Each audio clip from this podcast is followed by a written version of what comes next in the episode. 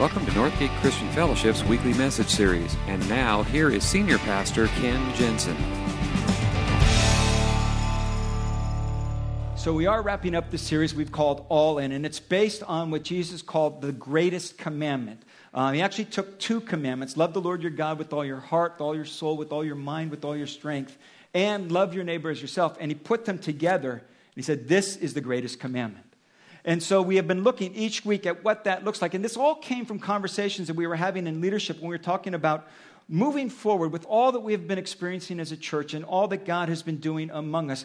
How do we stay on the right course? How do we keep ourselves focused and on the course and the path that He has for us together as a church? And what does that look like, not just on the outside, but on the inside?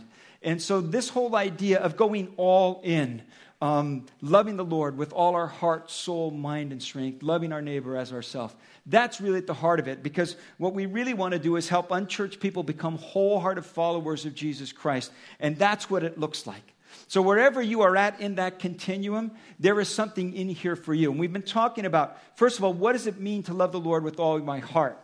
Well, my heart is that decisive center. It's the will, it's the center of my will. It's where I make those life changing decisions. Um, when I got married, that was a decision of the heart. When I gave my life to Christ, that was a decision of my heart. It declared an intention and a direction for my life that has steered the course of my life ever since. So to love the Lord with all my heart is to make that decision up front that wherever it leads me, wherever it's going to go, however it turns out, I am following Him.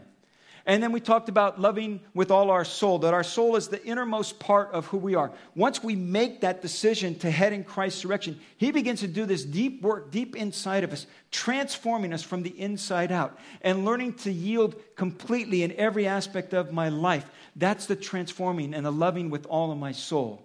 Then we talked about loving with all of our minds, that, that, that we set at that direction and we give Him our lives. But then it starts to change the whole focus of how we approach life and how we interpret the circumstances of my life. And that's loving God with all of my mind. And then last week we talked about with all of our strength. And that simply is one word it's serving.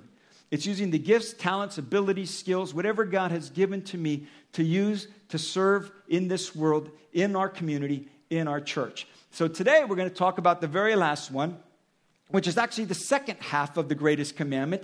And you think, well, that's two different things. Why? No, they are inseparably linked. In fact, they're, they're so, you can't really do one without the other. And Dallas Willard has a great way of explaining this in his book, Renovation of the Heart. And what he talks about is there are four movements of love. The first movement is that God loved us, He loved us first. God went all in for us in Jesus Christ.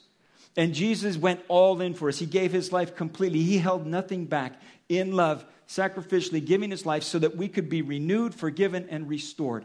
That's the first movement of love. God took the first step. The second step is that we respond to that and we love God in return. And that's what we've been talking about the last few weeks. So the first movement is God loved us. Second movement is then we move and move in his direction and begin to love him with all of our heart, soul, mind, strength. Then the third movement is now, because of his love for us and our experience of that love, now we begin to love those around us. And that's what we're going to be talking about this morning. And what that does is that opens up the door for others to love us in return. Now, most of us spend most of our life trying to get other people to love us. We start at the wrong end. And he says, No, no, no. You start up front. God already loves you. So just love him back wholeheartedly. And then He'll begin to change your heart in such a way that you're going to be able to love even the unlovable people in your life, which will open up the door for love to be reciprocated. So, this morning we're going to be talking about what does it look like to love my neighbor as myself. And fortunately, Jesus took a lot of time to explain this when he actually told the story because it came up in a conversation that he had with an expert in the law. It's found in Luke chapter 10, if you want to turn there and follow along with me. Begin reading in verse 25. Luke wrote it this way. He said, On one occasion, an expert in the law stood up to test Jesus. Teacher, he asked, What must I do to inherit eternal life? What is written in the law? He replied, How do you read it? And he answered, and I would like us to read this all out loud together, like we've been doing each week. So you're going to have this all memorized by the time we're done. You ready? This is the reply Love the Lord your God with all your heart, with all your soul, and with all your strength, and with all your mind, and love your neighbor as yourself. You've answered correctly, Jesus replied. Do this, and you will live. But he wanted to justify himself, so he asked Jesus, And who is my neighbor? In reply, Jesus said, A man was going down from Jerusalem to Jericho when he was attacked by robbers. They stripped him of his clothes, beat him, and went away, leaving him half dead. A priest happened to be going down the same road, and when he saw the man, he passed over on the other side.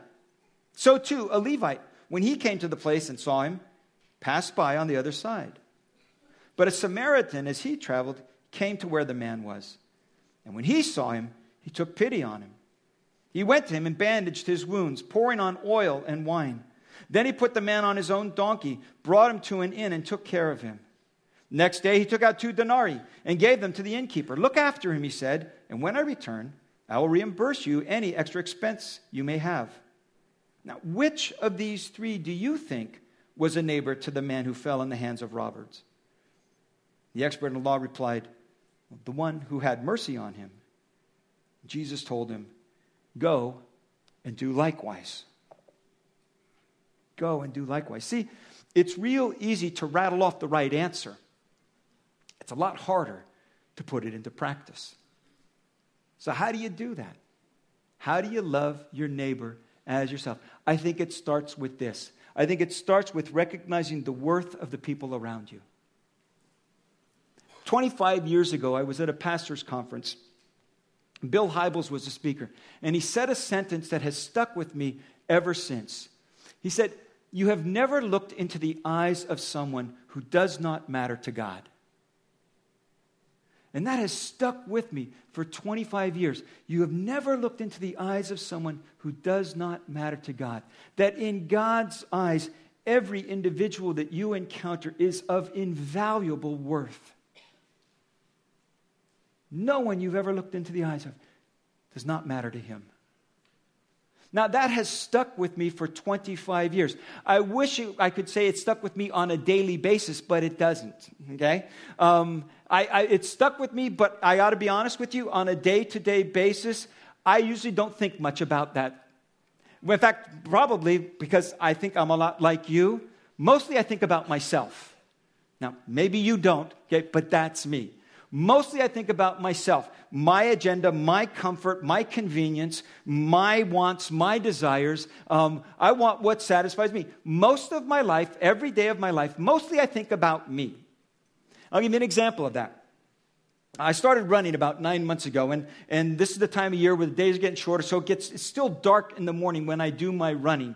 And, and I, have, um, I have a course that I run in my neighborhood, and uh, there's a lot of hills around, so I try to go up the hill and then run around on the flat level and run down to finish, okay? That's the but but to get the miles in that I want to get in, I have to kind of take side trips around every court and cul-de-sac that there is along the streets there. And the thing that I have found about, um, by the way, if you have never walked the sidewalks of your neighborhood, just do that. You see things from a whole different perspective. People have overgrown yards. They have hedges that cover more than half of the sidewalk. And in cul de sacs, what I have found is people have a lot of vehicles. And there's not enough, not enough curb space for them to park the way they're supposed to park. So they park as if it's their own private parking lot. Okay? So in this one cul de sac, um, they actually, this one house, I think, has at least six vehicles. And takes up all of their driveway and then some. And one of their vehicles is a big boat on this trailer. And it is so big that the tongue, the hitch of the trailer, actually sticks out into the sidewalk. Okay? And it's dark. Now, if that was not bad enough, that very same house with the rest of their vehicles parked facing into the curb, and they park with their bumpers hanging over the sidewalk, which leaves a very, very narrow gap. And as you're running in the dark and you're not able to clearly see that gap, what I did this week is I clobbered my knee on the trailer tongue, toppled over, couldn't even walk for like five minutes. I just laid there on the ground. Middle, it's pitch dark, 5:30 in the morning, and I don't say the words that you say when stuff like that happens because I'm a pastor. but what I did say was, stupid people, stupid neighbors because whatever is convenient and comfortable for them has now just intruded on my comfort and convenience. And at that moment, I was not thinking, this person matters to God. In fact, I don't think I thought that for a couple of days. But most of our lives, we go through life based on what's comfortable and convenient for me. We are, like I said, our default is selfishness. And we very rarely take the time to realize the worth in those around us, particularly if they inconvenience us. And so I think this whole idea of starting, uh, of, of loving my neighbor with myself, I think it all starts with seeing the worth of that individual. And just recognizing this is somebody who is invaluable to God. What's interesting is Jesus tells this story because this guy asks this question. He's an expert in the law, and Jesus kind of turns it around and says, Well, what do you think? What do you think it is? And he recited, he recited, love the Lord your God with all your heart, all your soul, all your mind, all your strength, love your neighbor as yourself. He knew the right answer. And Jesus said, You've answered correctly. Now do this, and you will live. See, he knew the right answer. The problem was he didn't know the right question. Because it says he went on and wanted to justify himself, so he asked Jesus this is the question he asked Who is my neighbor? Now, that is not the right question to ask when it comes to loving the Lord with all my heart, soul, mind, and strength, and loving my neighbor as myself. That's the wrong question.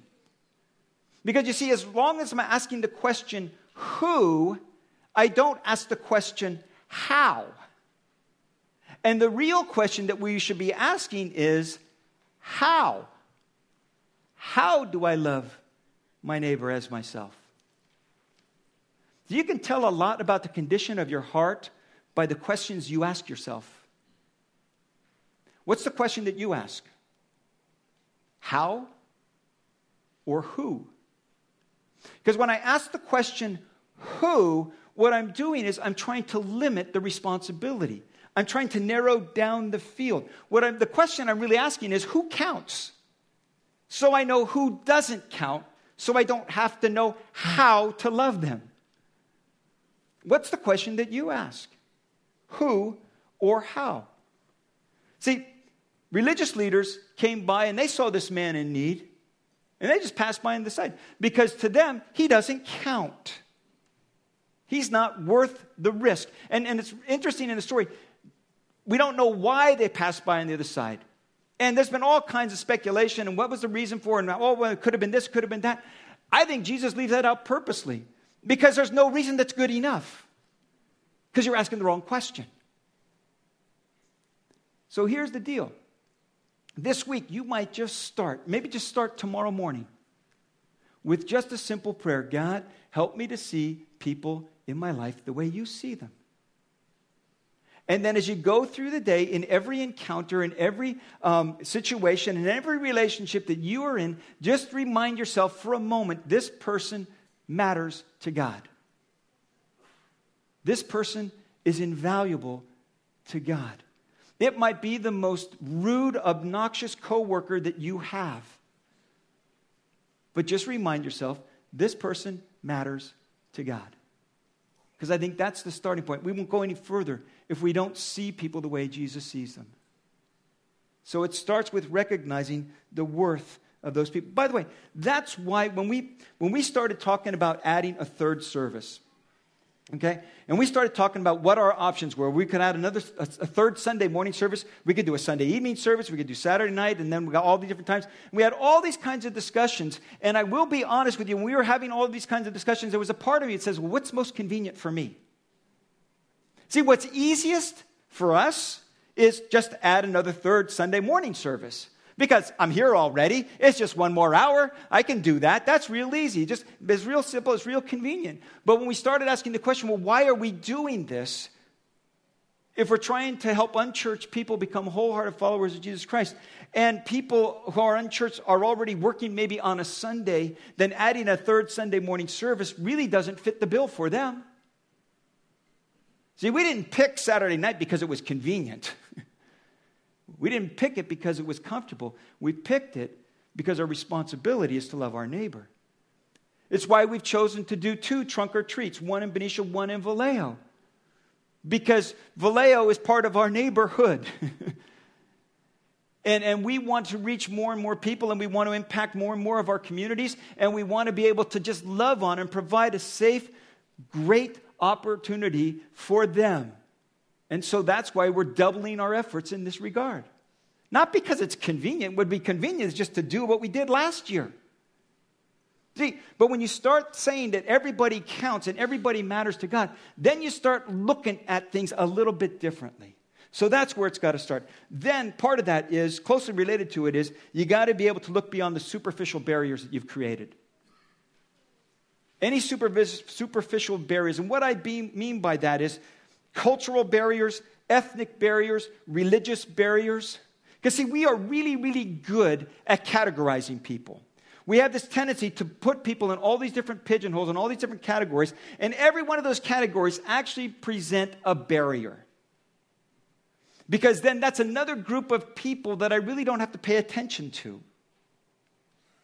And it's really superficial if you think about it. Jesus tells a story, and we don't get the full impact of it because we know the story of the Good Samaritan. But the truth is, in Jesus' day, those two words do not go together. There is no such thing as a Good Samaritan, they are poles apart.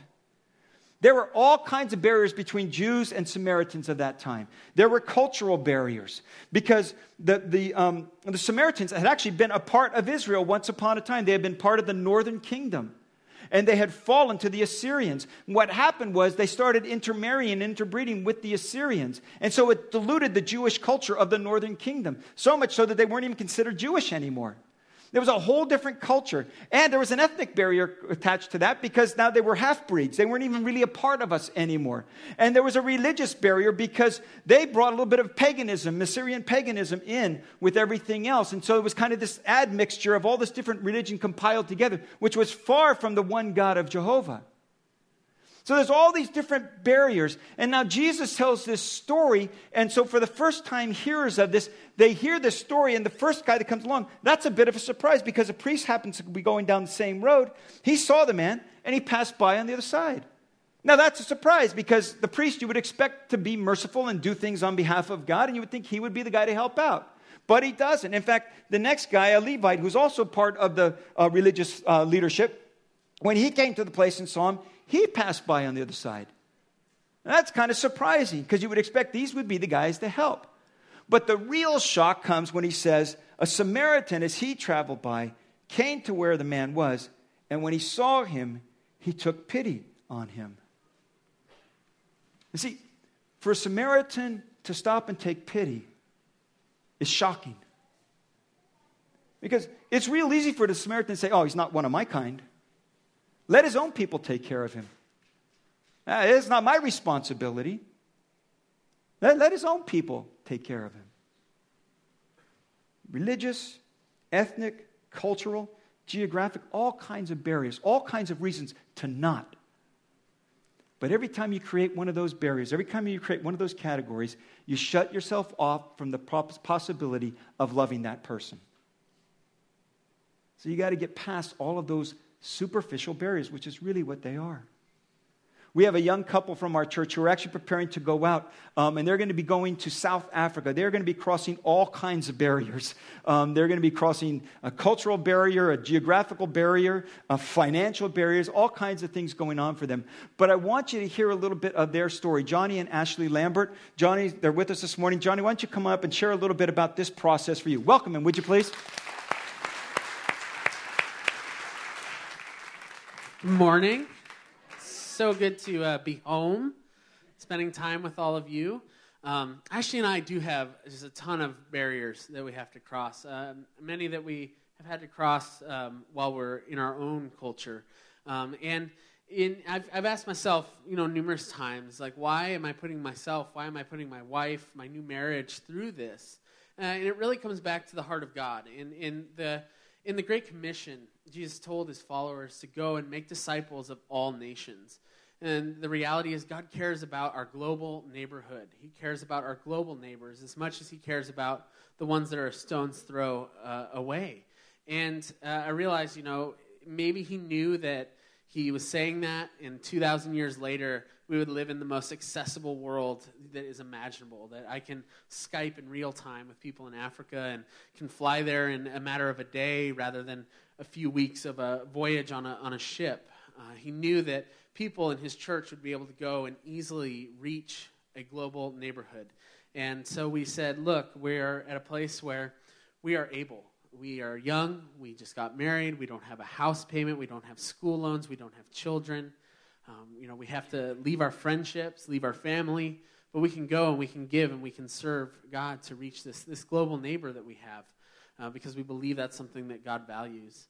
Um, the second thing we really had to tackle was, uh, you know, beyond being able to see the value that other people have to God, we had to see our value to God because it would have been easy to be to be able to say, Johnny, I, I don't have anything I can offer overseas. Why should I go? I don't have anything to give these people. I can't teach them anything.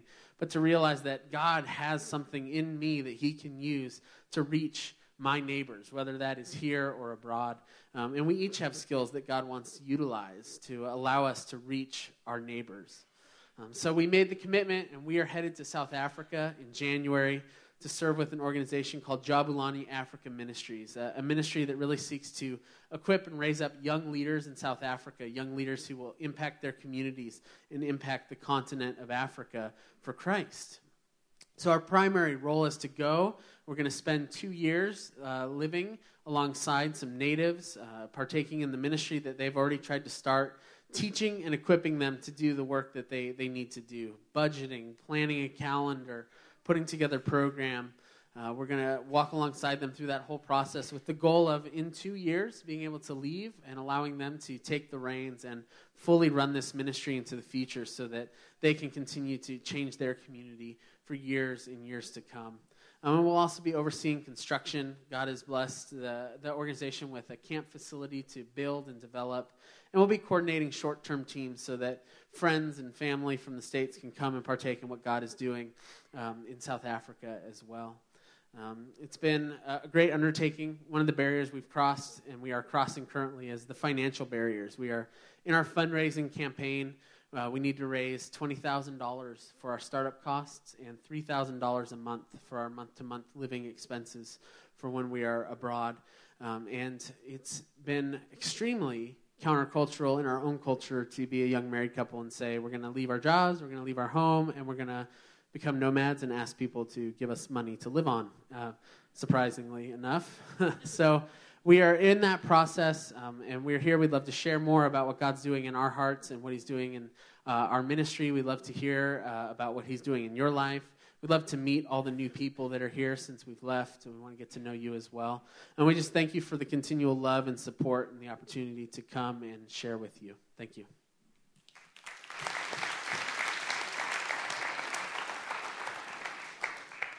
So you may not go across the world um, but you can support someone who does. You may not um, do huge things, but you can do little things. And that's really what the last part about this is all about. That when you have the opportunity, act on it. Just do something. See, it wasn't enough for, for the Samaritan to come along and just take pity on him and say, Oh, wow, that's too bad. I sure feel sorry about that. He did something. In fact, he did a lot of things. It says he went to him, he bandaged his wounds, pouring on oil and wine. Then he put the man on his own donkey, brought him to an inn, and took care of him. He didn't do everything, but he did enough to make a difference. And what Jesus does in all of this then is he kind of changes the word neighbor from a noun to a verb. He says, Which of these three do you think was a neighbor to the man who fell into the hands of robbers? In other words, he's saying, which do you think, of, of these three guys, who neighbored? who neighbored? Who acted like a neighbor? He says, that's, that's really the bottom line. Because you can, you can have all kinds of warm, fuzzy feelings, but if you don't do anything, you haven't finished the job. And to love neighbors to love your neighbor is to be able to look at them with a different set of eyes, to be available if there's a need, and to act on the need when there is.